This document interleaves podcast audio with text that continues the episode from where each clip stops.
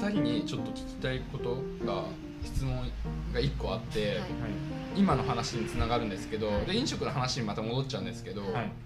えっと、実は来年にちょっとまあ2月か3月頃かな実店舗をオープンするんですけど、うん。うんはい。ちょすごい最直近というかもう23か月後？そうですね。答えれることある？僕今出店しかしなくてなんだろうこうまあ単発じゃないですか言ってみれば、うんうん実店舗って毎日継続的に営業時間決めてやるわけじゃないですか、その漠然としてますけど実店舗の難しさうん。うんをちょっとなんか今今オープンしてどれぐらいですか？えっ、と去年の3月だから、うん。もう今1年と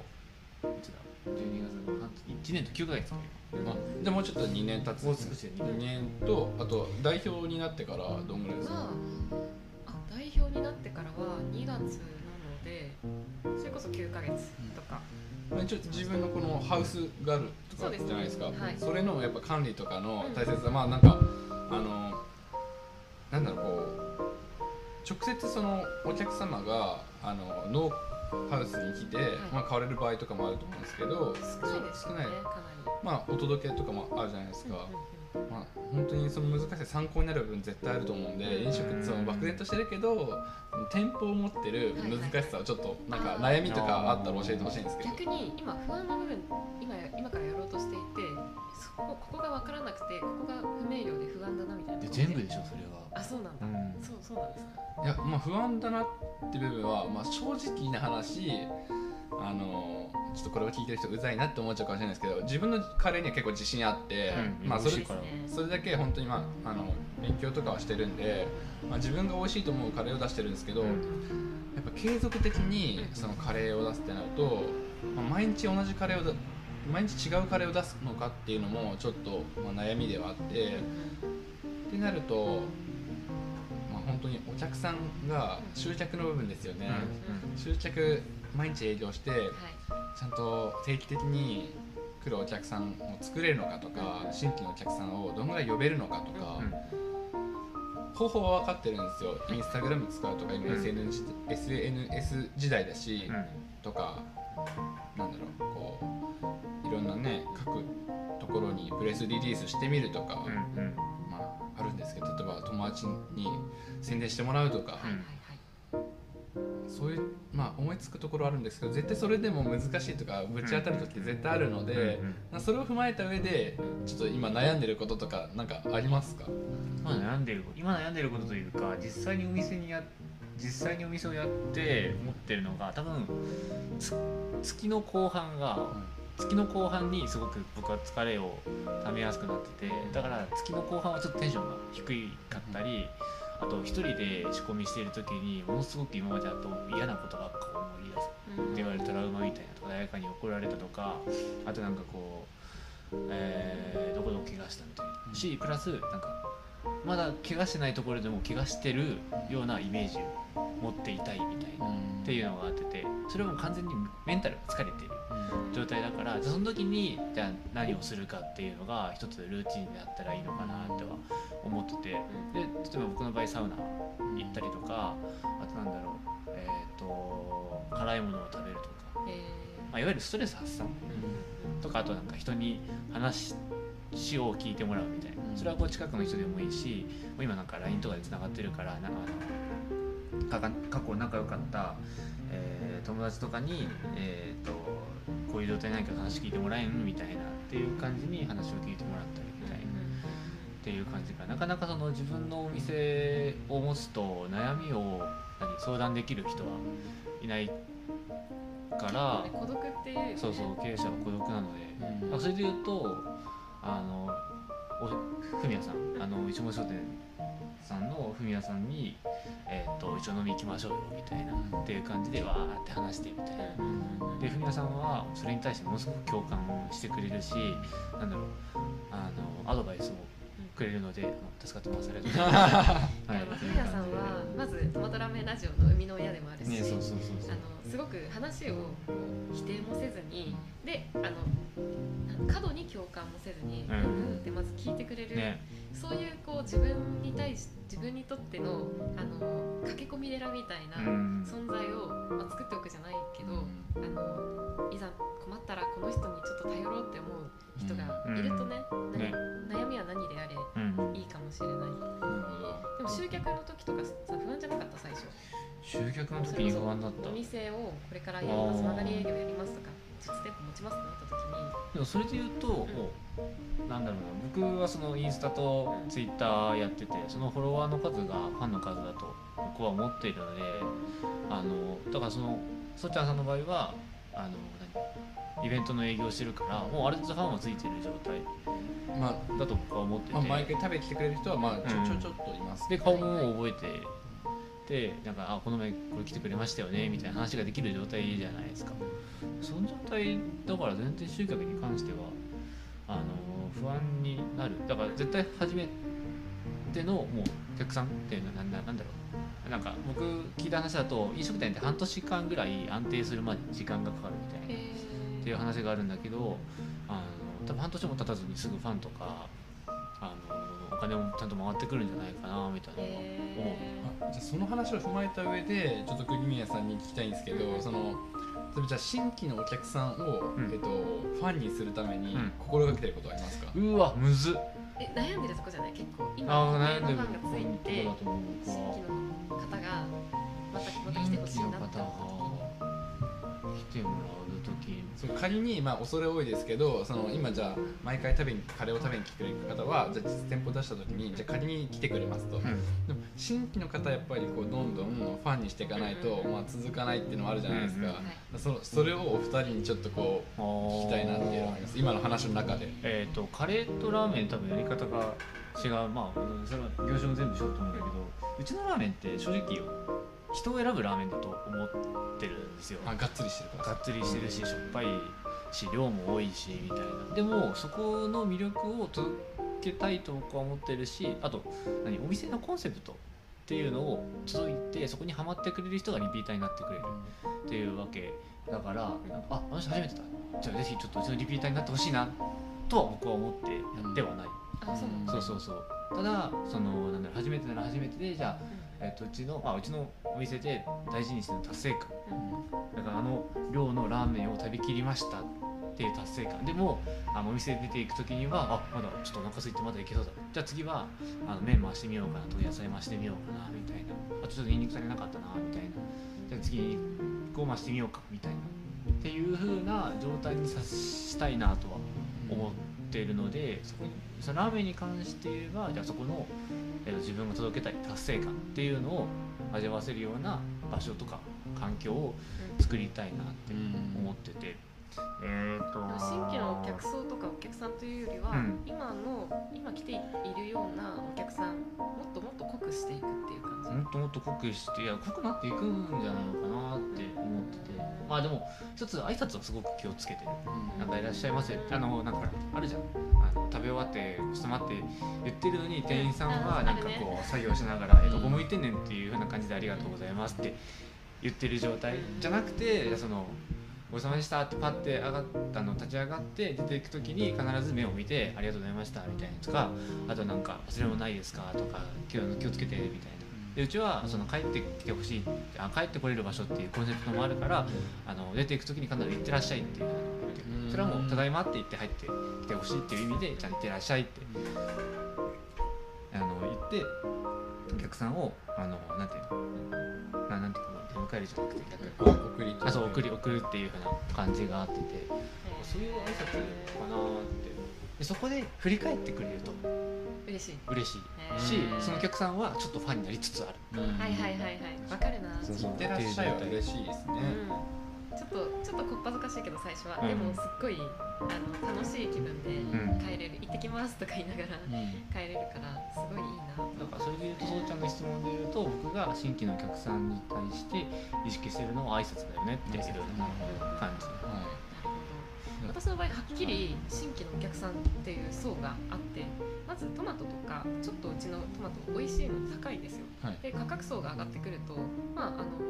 年年齢の高い、えー、と40代以降の女性の方主婦の方がはい。すごいやっぱり私が力を入れる前のメインのお客さん。だったんですね。だから私がこう私にトマト美味しかったよとかの連絡とかも特に DM とか SNS とかでくれるわけではなくてひっそりとこう私これ美味しいしちょっと高いけど買おうかなで買ってくれてるうん。見えないお客さんがかかなり多かったんですね、うん。そういう方ってあんまり発信もしない。まあうん。携帯とかよりもどちらかというと口コミの方でうん。あのこのトマト美味しかったよって近所の人に言うとかそういうことが多かったんですけどそうその方たちも大事にしたいんですけどうん。どっちかというとこう若い層にもっと野菜を食べてもらって野菜って頑張って作ってる生産者の思いを届けたいとかあの、まあ、安い野菜も買えるけどこう高くしているのはこういう理由があって味もそうだけどバックグラウンドとしてこれくらいあの頑張って作ってるからちゃんとお金をかけて美味しいのを買ってあ美味しいなと思ってほしいっていうのがあってもう明らか若い層に2 3 0代の家族層とかあの独身の人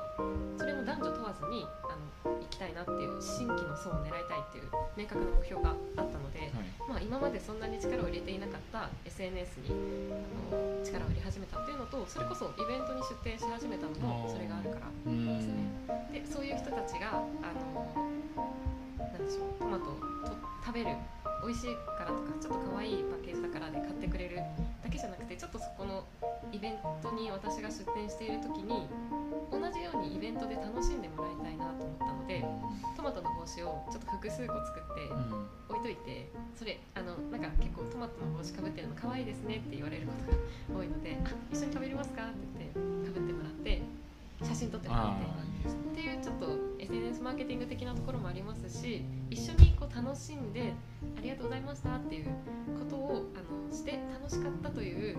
記憶をみんなに持ってもらうことでちょっと野菜に興味を持ってほしいなうん。新しいお客さんにあのトマト農業とか野菜っていうことも知ってほしいなっていうのがあってそういうことを気をつけてますね。いやでもだいぶねとまちゃんのはい。トマトをうんやっぱ SNS で見かける機会多くなったんで作戦成功作戦してるなありがたいです。それこそカレーにトマトって使うこと多いんですよ。へそうそうですよね。だ。から僕の知り合いの方も、えっとまあ、トマトは当たり前のようにカレーに使ってるけど、はい。トマちゃんのトマトを使ってカレーを作ったっていう方まあ多分ね名前を出せばあの共通のねあの知り合いの名前が出てきたりとかすると思うんですけどがああったりするの最で近増えてきまして。あのトマちゃんのトマトは普通のトマトより、なんですか甘いんですか大きいんですか？甘くてで粒は小さめです。で濃い味が濃い。ので結構その濃縮する系の煮込み料理とかに、はいあの合うなとなるほど。リコピン多めなんですねじゃあ。多分。ちょっとまだ成分分析してないんですけど 多分栄養価も高いんじゃないかなと、うーん。いや僕カレー作る時いろんなやっぱりあの、まあ、ケチャップはじめトマトホール缶とかカットトマト缶とか、はいあのトマトジュースもいろんななんか食塩不不使用とかあるんですけど一番リコピンが多い濃縮って書いてあるやつ買うんで、それ今度ぜひ使わせてください。ありがとうございます。はい。結構最近そのカレー業界の方に使っていただくトマトも、普通のあのスーパーとかで売られている綺麗な、まあ、丸赤い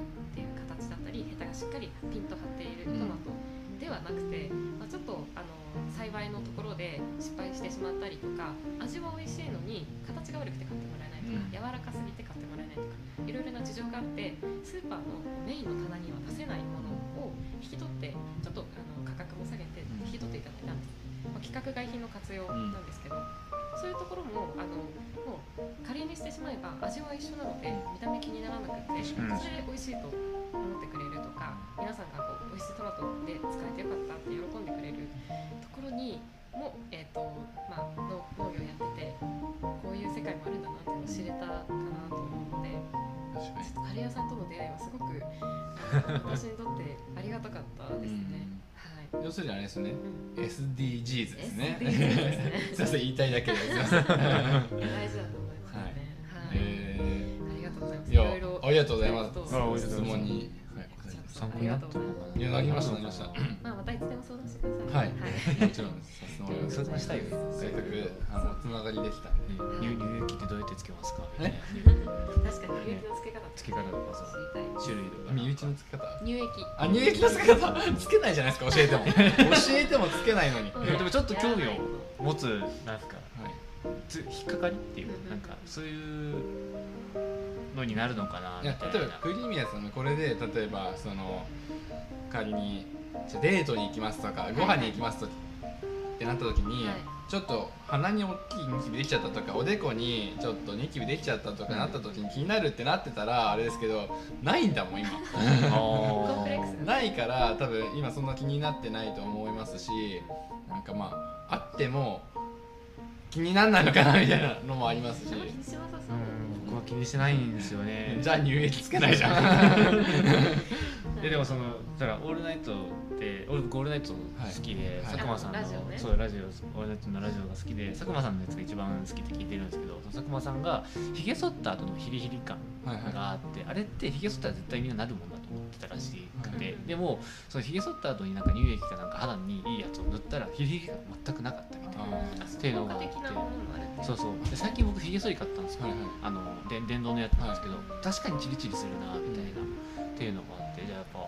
佐久間さん言ってたしやらないといけないのかなーって。感じであなーが伸びてる状態ですね。興味はあるけどっていう。10日間、えっと導入液化粧水例えば美容液、えー乳液とかあとなんかその後クリームとか、うと仮に1週間7日間だけ塗ってみて、うんうん。で塗らない生活を7日やった次の日にやると肌のお風呂上がりのパツパツ感って絶対感じると思うんで、へ僕一回だけその温泉とかホテルとかに行った時にあのなんかあるもんだと思って、うんなんて言うんでしたっけ？あのそ備え備え備え備えがある。アメニティ？アメニティとしてあるもんだと思ってて絶対なかった時があってでまあそもそもまあアメニティこんな言い方したらあれですけどアメニティとしてあるものなんてまあそんな高いやつとかじゃないんで、うん。まあいいか悪いかわかんないんですけどまあ多少のあれにはなるだろうと思ってでしかもあるだろう、ね、アメニティとしてあるだろうと思っていたんですけどなくてつけれなかった時にやっぱすごい顔のパツパツ感というか張ってる感じとか乾燥してる感じ、まあ、肌にすごい敏感なっていうのもあるんで感じてだから一回こうずっとつけ続けてるとない時の寂しさっていうのが分かるんでぜひね7日間だけでもそれなんか はいはいはいね、買うかお借りするかはいはい。でちょっとつけてもらって7日間続けてみて次の日にお風呂入って何もつけないと、うん。あなんか今乾燥しちゃってるなって多分感じると思うんですよね、はいはいはいなので。そしたらあの化粧水乳液の欲しさがより分かると思います、はいありがたさというか。ねはい。まあ、あともう一つなんかこうやっぱなんていうのかな。化粧品買える男性ってかっこよくないですか？わかりますなんかプレプレゼントでっていう意味で。ああ女性に対そうして女性に対して。で昨日知ったんですけどファンデーションの下地があるらしいですよ。はいは知ってました？い知ってました。知ってました？はい。あれ全然知らなくて。だってファンデーションってもともと英語で下地っていう意味だからいそれ以下につけるやつがあるっていう。あ僕もファンデーションが下地っていうその英訳なのは分かってなかったです。そうはい、そうそう下地にも下地つけてファンデーションつけて、まあ、僕の場合すごい気になるニキビとかがあるんで、うんそこにちょっとあのコンシーラーつけてパウダーかルースパウダーつけてっていうのはまあ多分一連の流れだと思うんですけど、まあ、女の人はねもっとうん。アイメイクとかしっかりねする方もいると思う。んですけど、あとなんか化粧品のなんか種類の BB っていうのはいはい。があって、すると僕ショコラ BB のは BB って一番持っててすごい すごい。すごい な。だからな。んかすごいあのそれでともう BB 弾も同じ感じになっちゃいますけど あの肌肌の成分がいいやつなのかなみたいな、うんこれ塗ってればではないらしくて。それもまた下地だよみたいな、はいはい。わけわかんないなと思って。今女性全員笑っちゃってますよ多分。ああの。のでもなんかそこをこう何選べてかつなんかその例えばパートナーのあのそういう化粧品のバッグの中にそういうのがあってあ今ちょっとなくなってるから今度プレゼントに買ってみようかなみたいなうんって言える人ってすげえかっこいいなとは思ってて、確かに結構し全然詳しくはなくてもいいから初期段階を知ってもらえると例えばその最終的につける口紅とかアうん。イメイクとかの色って結構好みがあるので、そのもっと前段階の基礎化粧品とかで普段買わないけどちょっと高いやつとかがプレゼントだとめちゃくちゃ嬉しい。そうですね。普段なんかねけあの化粧水とかって絶対なくなるものだから、うん。しかもペースね、うん。早い感じで。だから1個プレゼントとしてあの、ね、デパコスにある伊勢丹とかにあるやつをもらうと知識がなくても高いやつ買っておけばね嬉しいかも嬉しれないですね。うんそういうねご提案です。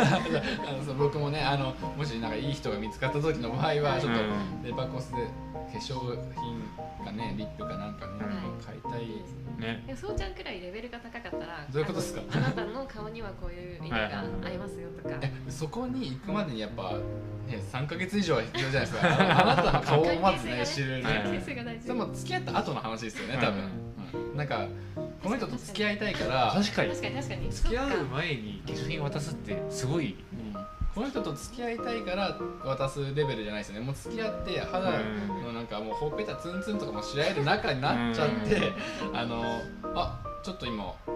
塗り忘れてるねみたいな。はい。時に怖いなそれ姑感時にこうだんだん知ってってのうんうんプレゼントですよね多分、はいはいはい。え初期段階全然付き合ってなくってこれからあの押していきたいなって思った時のプレゼントはどうしますか？そうちゃんなら。急に恋愛トーク。どうすんだろう？いや最近本当にそういうのちょっとご無沙汰してまして。あのー、なんか要するに狙いたい女性の時に何プレゼントあげるかってことですよね、うん例えば、まあ、最最近クリスマスでしたけどはい。あクリスマスにちょっとまだ付き合ってないけどやばいクリスマスえーぼっちでしたわなんだろうその時に はい。どういうプレゼント、まあ化粧品にか限らずはい。あげるとしたらどういう感じですか？クリスマスで狙いたい女性ってことはある程度自分もこの人のことをあこの人が自分のこと好いてくれてるなって思った相手の状態でいいですか？お願いしますそれで。そしたらなんかなんかマフラーお揃いのマフラーとかですね。いやお揃いにしするかわかんないです。したことないんで。わかんないですけどなんだ今パッと思いついたのがそれで、はい。なんかクリスマスだからうん。クリスマス感出したいなってのがあって、うんね、財布とかだったら別に誕生日でも夏でも別にいつでもいいじゃないですか、はいはいはいうん。ねクリスマスにあげるものって言ったらクリスマス感ちょっとなんかテーマが大事かなと思ったんで、クリスマスと言ったら寒い、寒い寒いと思ったらなんかねあの足首手首。そういう感じじゃないですか。冷えるところ。はい。なので首マフラーって今簡単に思いついちゃっただけで。いやでも勉強になるな。僕もだって雪降ってて歩きづらいから長靴って言いそうにな。っ あの業務的た業務的ワワークマンで。ワークマンワークマンのクリスマスプレゼントはあんまりかな農業者としては嬉しいけどね、うん。でしょ？いやでもこれを。確かに24歳以下の子とかにはうん長靴嬉しくないかもしれないですけどでも僕ぐらい全然長靴もらっても嬉しいです。なんかハンターの長靴とかもらったら結構嬉しいってああなるかもしそれはワークさんはちょっと。じゃないあまあワークマン好きなんですけどね。機能性はね抜群ですよねいやこの話をクリスマス前にしたかった。前したかったです前にこうリスナーさんに届けたかった。はい。ねはい確かに。ありがとうございます、はいありがとうございます。あじゃあ、はい。そろそろエンディングに。あエンディング、はい。おももうそんな時間ですかね、はい、もうそんなだいぶもう45分ぐらい。早い。すごい。3分かと思った。ら エンディングで、はい。あの自分がお客さんとして行く好きな飲食店のタイプこういう飲食店が好きなんだよなっていうのをちょっと聞いてみたかったんですけど。これちょっと話しちゃいますよまた。これ10分ぐらいでお願いします10分ぐらいで10分ぐらいはいわかりました。あの僕美容室もそうなんですけど、まあ、美容室の方からしたらすごい失礼なのかもしれないですけど同じ美容室に3回以上行ったことないんですよ、えー、そうへまあ、2回とかあるんですけ結ど構美容室のあの美容師のお姉さんたちってあの他の美容室に行くの嫌がりますよね。多分嫌がると思うんですよね。なんか自分が切った髪で次なんか違うね人が切った髪をまた切るのってなんかじゃないですかででも僕はなんか美容室を本当に3回以上同じところに行ったことなくてっていうのもなんか本当に美容室の接客する方カットする方によってなんか切り心地が違うような気がしてて心地よさが違うような気がはいはいはい。でそれで飲食店も同じで、うん。なんかなんだろう僕ラーメンとかカレーとかワンプレート系とかすごい好きなんですけどよくカフェとかにも行くんですけど、うん。カフェだったら例えばなんだろう店員さんがめっちゃ元気かすごいなんだろうカフェカフェっぽい雰囲気のお姉さんなんかゆっくりゆっくりな感じ？うん。うんがまあ好きで、まあすごい偏見になっちゃうんですけどなんかレゲエみたいなヒップホップみたいな人がコーヒー作ったら、まあ、それもそれで面白いんですけどそれなんか僕のイメージしてるカフェとは違うのでなんかこう雰囲気に合ったところで働いてやっぱ人ですかね、うん働いてる人のところに行く傾向はあります、うん飲食店が好きですか？どんな飲食店が好きですか？なんだろうな。逆に今好きな飲食店を思い浮かべてよく行く飲食店を思い浮かべて、うん。どういう特徴があるか。僕個人のお店が多いかな、うん。それこそなんかチェーン店でなんか例えばセントラルキッチンで来たものを温めて出してます、じゃなくてなんかその毎回味が違くてもいいからいやこの人は今こういう気分なんだみたいなとか、まあえー、と日替わりのやつとかかな。だからそれこそ石本書店さんも行きたいしあの東区の玄陽さんとことかかな。やっぱり個人で思いを持ってやってるようなお店がうんそうだね。ええちょっとまだ話していいですか、はい。すみません。ここの前それこそ西区のお寺のカレーイベント僕がカレー出した時に、そう。ですよね。そう2回目の時に。あのお客さんが言ってくれた言葉があって、うん。なんかもうまずくてもいいから、ま、な僕結構レシピ作ってるんです自分で。あの試しで23回作ってみて、うん。あのこのなんかずっと,、えー、と飲食って引き算だと思ってて、とりあえず全部バッてスパイスとか入れてみて、うんでこのカレーにあったこの豚肉にあった、んえーこのトマトにあったスパイスを全部食べながら抜いてってるんですよ、えはい。うんでレシピ書いてってそれ作ってるんですけど、うんそれを話したら、うん。お客さんに「いやもうまずくてもいいからそうちゃんのテンションもうその時のテンションで作ったカレーが食べてみたい」って言われて、今クリミアさんがお話ししたのと一緒でなんかもうなんだろうその人が作ったものを食べたい、まあ、すごい嬉しいんですけど、うん。いやでも美味しい方がいいでしょみたいな、っうん。ていうのはあったんですよね、はいはい大前提その人のパッションが入ってる方がいいっていう、いいって言われてで僕はまあすげえ嬉しいけど、うん。美味しい方が一番いいよねみたいなのああったんでねお金をねいただいてうん。出してるわけですし、あっちもお金を払ってるわけですから、美味しいもの食べきてるわけですし、まあ、会いに来てるね、うん。のもすごい嬉しいですけどね、うんっていうのがあったんで今ちょうどお話をね聞いて、へー。ああそんなこともあったなと思って、うん。なはい。るほど。私は結構そのチェーン店なんか個人確かに個人商店も私好きだなと思ってその人店主の人と話せるとかうんもいいなと思うとそういう意味で言うとスタバがめっちゃ好きでその今日足元悪い中ありがとうございますとかお仕事帰りですかうんとかそれが全然やっぱりマニュアル感がないんうだよん。ねだとあと結構その話しかけてくれるとか、結構今話題のおしゃれなカフェですごい見た目形だったりお料理も普通に美味しいしあの可愛いけど店員さんが結構業務的だとうん。ってなっちゃう時があって、うんそう考えてなんで残念なんだろうなと思うと結構その自分に興味を持ってくれるとかその自分が出した料理にこう愛情がこもっているとか食べてもらいたいんですとかうん。そういうこう感じがあったりお客さんに対してのこう愛があるお店がいいんだなとうん。そういう意味でも個人商店もすごい好きだし、うん。個人商店でもそのお客さんに対してあんまり興味がないお店というよりは、うん。お客さんにも自分の料理にも興味があるお店がうんいいなと思いますね。確かに確かに、い。やなんかそれで言うと、うん。日本ってすごく四季がはっきりうん分かれてて、かつ新潟もあの分かれててで食とには旬があってでだから季節ごとに味って変わって当たり前だと僕は今ちょっと思っはいはい。てでそれなのに例えばえっ、と何があるかな。マックとかさうんうん。毎回同じ味だけど季節限定があるみたいなっていう感じだからなんかその毎回同じ味って出せないうんちょっと無理して出してるみたいな。そうそうそうそう。だからそれに対して機械的だなって感じて自分は多分面白くないなみたいな。どうせ行くなら面白いところに行きたいな。うん。そこ味が変わっててもしゃあしゃあないじゃなくてなんだろう味が変わって当たり前か。うんうんうん。世界なのかなみたいな結構野菜業界にいると、うん。旬じゃない時のとなんか野菜の方がやっぱり高く売れる、はいはいはい。それくらい世の中はうん。あの旬じゃない時にもあの同じものを一定のクオリティで出そうという風潮にうん。なってるしそれがもう当たり前のようにうんなってるっていうところもあってやっぱり取引しているところとあの、まあ、そっちの方が高く買ってくれたり需要がどうしても旬じゃない時の方が需要があるっていうのはあるけどすごくやっぱり自分の食材とか自分のお店にあの重きを置いている人に関しては、うんそうだよね今旬じゃないからあの味とかも乗ってないよねとかうん。量も少ないよねっていうのを分かってくれて、ん。生産者のこの今の旬だったり生産者の思いの方にもうん。あのフォーカスしてくれるから大事だなとね思いますね。じゃあそこは難しいですね、うん。旬じゃない時にそれが売れるってねそうですね。でも安心安全って求めたいじゃんやっぱうんそれはね。りねいつでも美味しいっていう状態を求めたいっていうのは分かるから。マックも好きですし私。なる僕も好きなんで。ほど、ね。いやいいお話が聞けました。ありがとうございます、ありがとうございありがとうございます。宣伝とかありますか？宣伝？はい。